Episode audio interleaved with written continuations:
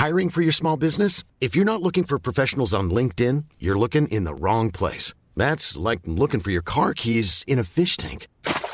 LinkedIn helps you hire professionals you can't find anywhere else, even those who aren't actively searching for a new job but might be open to the perfect role. In a given month, over 70% of LinkedIn users don't even visit other leading job sites. So start looking in the right place. With LinkedIn, you can hire professionals like a professional. Post your free job on linkedin.com slash people today.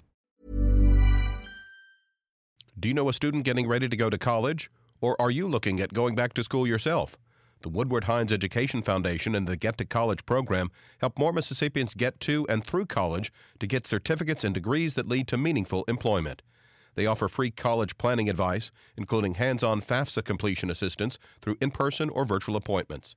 Visit gettocollege.org to learn more.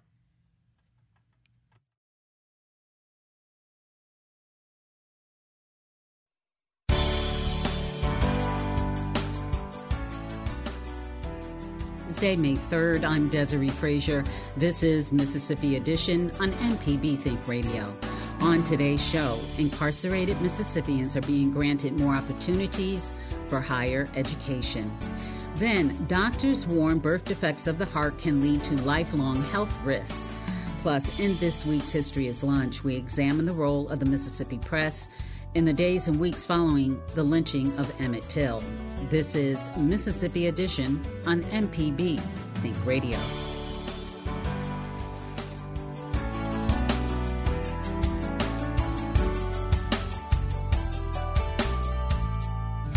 Incarcerated Mississippians often have a difficult time rejoining society when they're released, making it more likely they'll return to prison within three years. But several programs underway to help educate inmates prior to their release. Yolanda Houston is director of the Mississippi Consortium for Higher Education in Prisons. She says a new grant is helping inmates access higher education, which can help them achieve an associate's, bachelor's, or trade degree. This is extremely important because everybody deserves a second chance, uh, regardless of your situation. So it's it's important to uh, assist those individuals that are incarcerated with the rehabilitation process, uh, and part of that process is um, giving them the opportunity to take the classes, the trades while they are incarcerated so that when they're um, released, possibly into their communities or other communities, they can be productive citizens in their communities, in the state, and for their families. And what are some specific impacts of offering these services to those who are incarcerated? Well, the first thing, the recidivism rate declines. Uh, if they complete the programs and they receive the associate's degrees, four year degrees, or trades, that allows them to basically assist in, uh, in increasing the workforce and employment in the state, decreasing the possibility of returning to those facilities, and um, being able to take care of their families, uh, which is most important, and themselves. And so, how will this new grant from the Mellon Foundation help to expand the program? Well, we have some wonderful partners that we're working with uh, institutions of higher learning, Mississippi Community College Board, Humanities Council, and of course, Woodward Hines Education Foundation. Um, our partners, along with uh, the community colleges and four year colleges in the state, um, this will um, allow us to provide the necessary resources. It will allow our community colleges, our four year colleges, to continue to provide those classes uh, for those students, of course, with the aid of Pell Grant, uh, because they are able to receive Pell Grant at this point, and uh, allow us to just dig into the data. Um, we need to know what the data looks like um, so that we can continue to improve on the programs that we're providing and to make it better for those that are requiring those services. How has the expansion of Pell Grants to those who are incarcerated or formerly incarcerated, how has that changed the landscape of higher education for them? It provides more opportunity uh, for those, um, especially if they're up for parole and they have taken those classes maybe a year or two leading up to um, their um, parole dates. Um, imagine what that looks like um, when they have completed those classes achieve those completion certificates and they're able to say, hey, I am doing the work, I'm serious about what I'm doing, and I want to be able to go out into society um, and become, become a productive citizen. And a stated goal on your website of the foundation is to achieve self sustainability. What would that look like for you all? Employment, hopefully, continued education, increased um, jobs for those individuals, um, increased employment um, or hiring for those uh, businesses that are willing to participate um, in these programs and allow those that are incarcerated to come into those facilities and work alongside everyone else. And how did you become involved in this type of work? Actually, it's always been a passion of mine. Um, this was just an opportunity that was presented to me. I'm passionate about it because of um, family that have been incarcerated, that have uh, been given the opportunity to rehabilitate in others in other in another state. So it's important because I've seen what has happened. I, I've seen how that it doesn't necessarily, if you're not given that opportunity, it doesn't provide a good quality of life for you if you are released and you don't have the skills, you don't have the certificates of completion in order to go out and show an employer that, hey, I am serious about um, going to the next phase of my life successfully. Mississippi has the highest incarceration rate per capita in the United States. How could expanding higher education programs to those who are incarcerated impact upon Mississippi, if at all? It can rec- uh, decrease the recidivism rate, increase those associate degrees, those four year degrees, um, decrease crime. Because if you are not given a skill, let's think about what would you turn back to if you do not have something that would reinforce uh, that rehabilitation process and going back into society um, as a productive citizen. So, uh, just re- decreasing that recidivism rate is the most important thing, and, and a lot of work that we have ahead of us that we are ready for and ready for the challenge uh, to move this forward in the state of Mississippi. Yolanda Houston is director of the Mississippi Consortium for Higher Education in Prisons. She's helping inmates get a better education so they can find jobs when released. Coming up, Mississippi has the highest rate of heart disease in the nation. Doctors say birth defects can lead to lifelong health risks. This is Mississippi Edition on MPB Think Radio. Join us each week for Everyday Tech on MPB Think Radio. We have an IT expert, a computer repair ace, and we troubleshoot your problems on the phones as well. Everyday Tech, Wednesdays at 10 on MPB Think Radio. Download the podcast now or listen on YouTube on the MPB Think Radio channel. Hi, I'm Jason Klein from Fix It 101. If you ever thought about changing the doorknob or fixing a leaky faucet, some jobs just aren't that difficult, and yes, you can do it. If you want to find out how to do those things, listen to Fix It 101, podcast everywhere.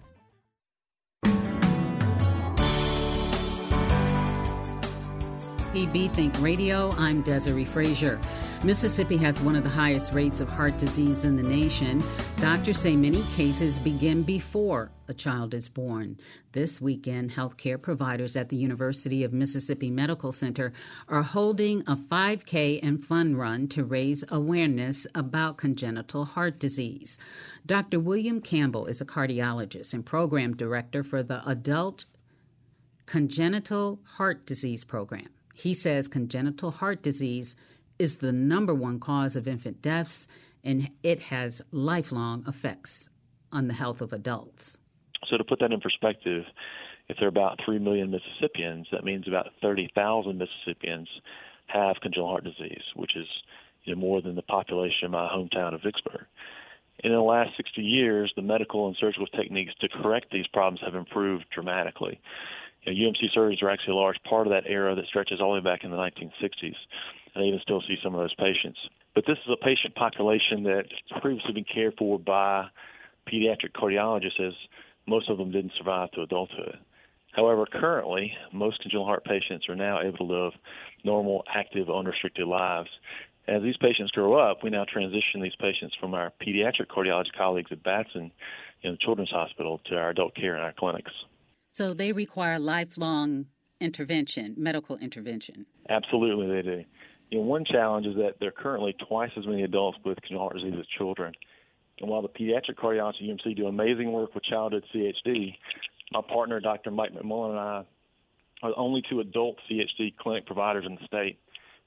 And in an effort to address the lack of adult congenital heart disease providers, we knew we would need to create a training program for advanced cardiac training in ACHD. So in 2015, Dr. McMullen and I set for and passed the first uh, board exam in adult congenital heart disease.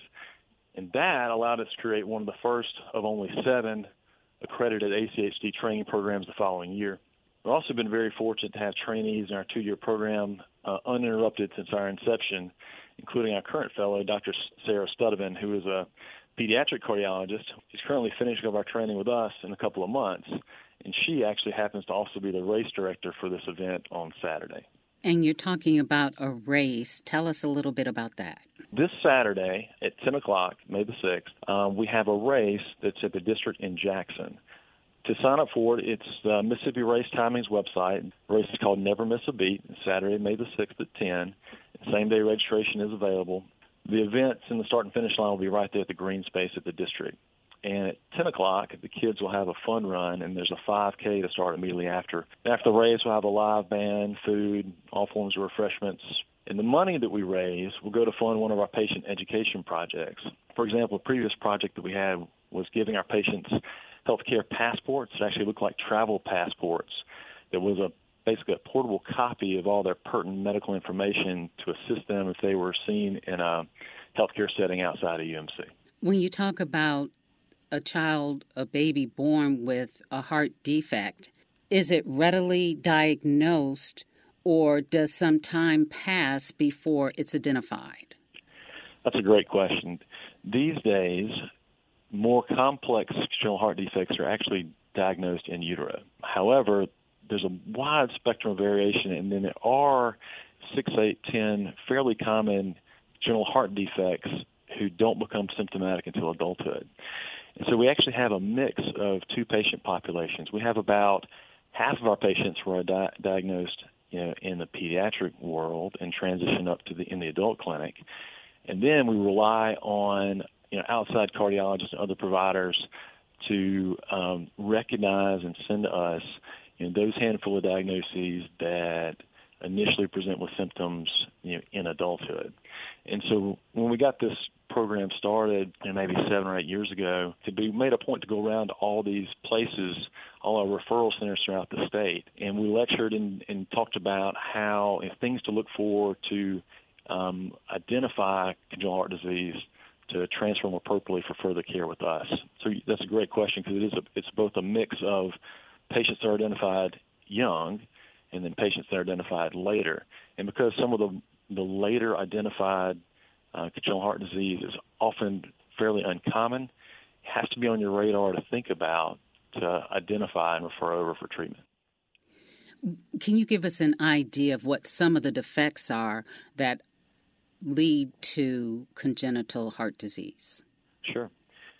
You know, it's difficult to generalize because there's such a wide spectrum of congenital heart disease. There's the simpler, kind of simple holes that need to be addressed, all the way to patients that are born with only a single main pumping chamber. And I mentioned earlier that most congenital heart disease patients can live a normal active life, but follow up procedures or medications can often be required. And really, nothing is more upsetting to see than to see a patient who has been living unnecessarily symptomatic, you know, due to lack of health care access, whether it's insurability or lack of provider access or limited insight in their condition, and somebody that could have been fixed, or even worse, somebody that's kind of missed their window for for repair. But yes, almost all these patients require you know lifelong follow up, even if they've been you know quote unquote fixed in the pediatric world um, due to these late issues that can come up. And the ones that are identified in adulthood, they often need to be uh, monitored and often either either have a procedure you know, with me in the heart catheterization lab or with one of our general heart surgeons that we have on staff at UMC.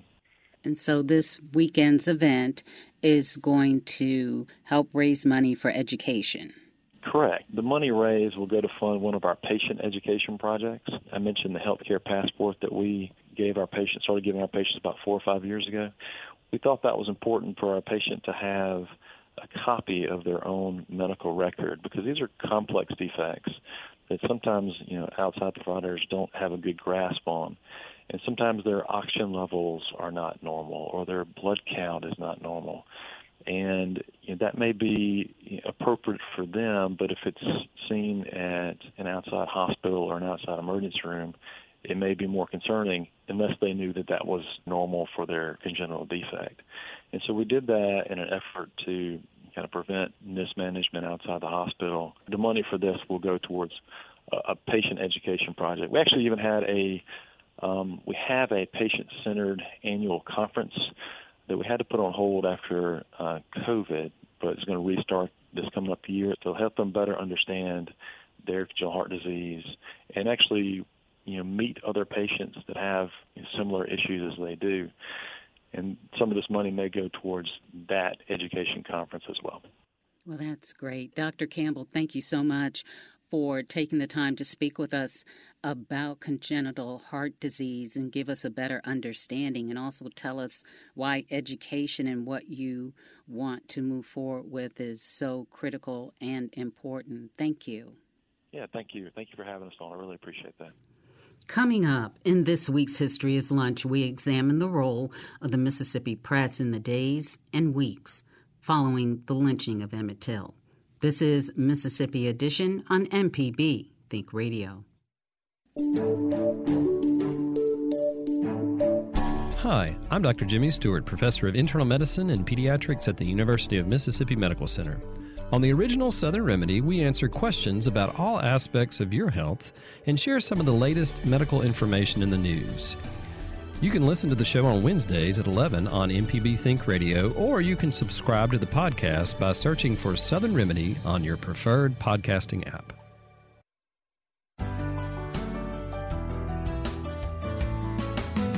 This is Mississippi Edition on MPB Think Radio. I'm Desiree Frazier. Through careful examination of small weeklies and larger daily newspapers, Davis Houck and Matthew Grindy sought answers. The historians wanted to reveal how Mississippi journalists expressed and shaped public opinion in the aftermath of the 1955 murder of black teenager 14 year old Emmett Till. They found that early coverage tended to be sympathetic to Till, but when the case became a clarion call for civil rights and racial justice in the state, journalists reacted. Davis Houck is the Fannie Lou Hamer Professor of Rhetorical Studies at Florida State University. Today, he will be speaking at History is Lunch at the two Mississippi Museums. He shares more with our Michael Guidry. The, the name Emmett Till has circulated so frequently, not only in Mississippi but around the country, that sometimes it's useful to go back to origins uh, and begin at the beginning and to see how what I'm doing in this project is look at the, how the Mississippi press uh, wrote about the Till case. Um, my, my initial, I, I didn't begin with an argument. I didn't begin with uh, anything but a set of questions and those just involved if I was if I was a white person living in let's say Jackson uh, in September 1955, um, what would I have learned reading my local paper, or if I was uh, in Greenville, or if I was in Greenwood? And so what I tried to do is survey as many newspapers as I could find in the entire state of Mississippi. It wasn't I didn't want to make the argument that oh this this one paper represents an entire constellation of public opinion. I don't I don't think that's very good scholarship. Unfortunately, the Mississippi Department of Archives and History has archived an enormous collection of the white Mississippi press from 1955. So I I had a nice trove of documents to work with. I just think it's important uh, because the name Emmett Till has circulated so much, and we think we know a lot about the beginning of the case, and I'm not so sure that we do. Um, there's there's a lot there were a lot of surprises uh, in the press coverage for me. What did you learn looking at uh, this archive, this vast archive of, of press clippings? Um, what did you learn about what was missed about telling this story, and uh, any if, if, there were any disparities between what happened, you know, that we know now, almost seventy years later, uh, and what the the white press in Mississippi was, was saying at the time? Well, the the the thing that really surprised me was because I had I had come in with my own kind of Emmett Till baggage about Mississippi that oh this is going to be negative. Uh, they pile on right away, um, but no, the first four or five days of coverage, so really from August 29 to September 1st and 2nd, is really really positive Emmett Till and, and Mamie Till coverage. Um, the press is really piling on Milam and Bryant. How could you do this? They even begin editorializing that you're making the entire state look bad. Um, this is the work of the Citizens Council, and so this this surprised me. And then everything changed, and and I mean pretty much literally everything when uh, Roy Wilkins came out with uh, with a press release uh, on the second, first and second when it was reported of September, basically blaming. This is when the body was discovered on the 31st. Basically blaming the entire state for allowing this to happen. He shouldn't have said it. Uh, it was intemperate. He and and what happened immediately was Mississippi got defensive, and uh, not too long thereafter, um, lawyers started defending Milam and Bryant. Uh, the white press started pushing back. You know, uh, how dare the NAACP say this? And then and then what you have, and this is where justice in the cases gets denied, is you have a sheriff, Sheriff Strider of Tallahatchie County, who says literally the next day, "Oh, that body that I signed off on that came out of the Tallahatchie River uh, on August 31st, and I said to the press was in the river for two or three days. You know what? I don't think that's I don't think that was Emmett Till. Uh, I think that body was in the river for two or three weeks, and I think that was a plant by the NAACP. So even the evidence changes based on that Wilkins quote. As this story gains national spotlight, is there anything? Is there anything in, in, in, during during those weeks and months as, as this case and, and this lynching become um, kind of the linchpin of the of the, the modern civil rights movement? Did the tone of the Mississippi press change at all during during that mm-hmm. time period? It does. It continues to become very very defensive because they white Mississippians see that Mamie Till has put the body on exhibit in not on exhibit, but they they that's the terminology they use, uh, where she has the public showing for several days. And again, Mississippi is appalled by this, and they they become very very defensive, and and really does become a national story after then. Um, of course, it it blows up with the trial, but that period really in the uh, Mississippi indicts Milam and Bryant on murder on September 6th. Uh, Emmett is buried, I believe, also on September 6th up in Chicago. And uh, part of what I'm not going to be able to talk about today, but the black press uh, has picked up the story. It, it is a national story in the black press. It's still becoming that in the white press. It's not there yet. It's certainly an important state story at the time, but the national press is just kind of getting wind of it. Uh, and it will become a national story about the third week of September in the last week, we've been notified of the death of Carolyn Bryant Donham. She re- kind of represented this last um, chance for some type of legal justice, legal recourse. Um, everything, mm-hmm. everyone else involved in this, everyone's gone. Um, and so, where where does that leave the the Till story? Yeah, what, no, it's it's a great question, Michael. I'm glad you asked it. What it does, it leaves us with this uh, display at the museum today, where uh, justice is not done in a court of law, but uh, there's a there's an attempt to bring people together uh, to first of all get the history right, to understand the history, and then to talk to each other about uh, their their kind of versions of Emmett Till and where those might be wrong and where they're right. And in in in community reconciliation, I know is a really important part of this project.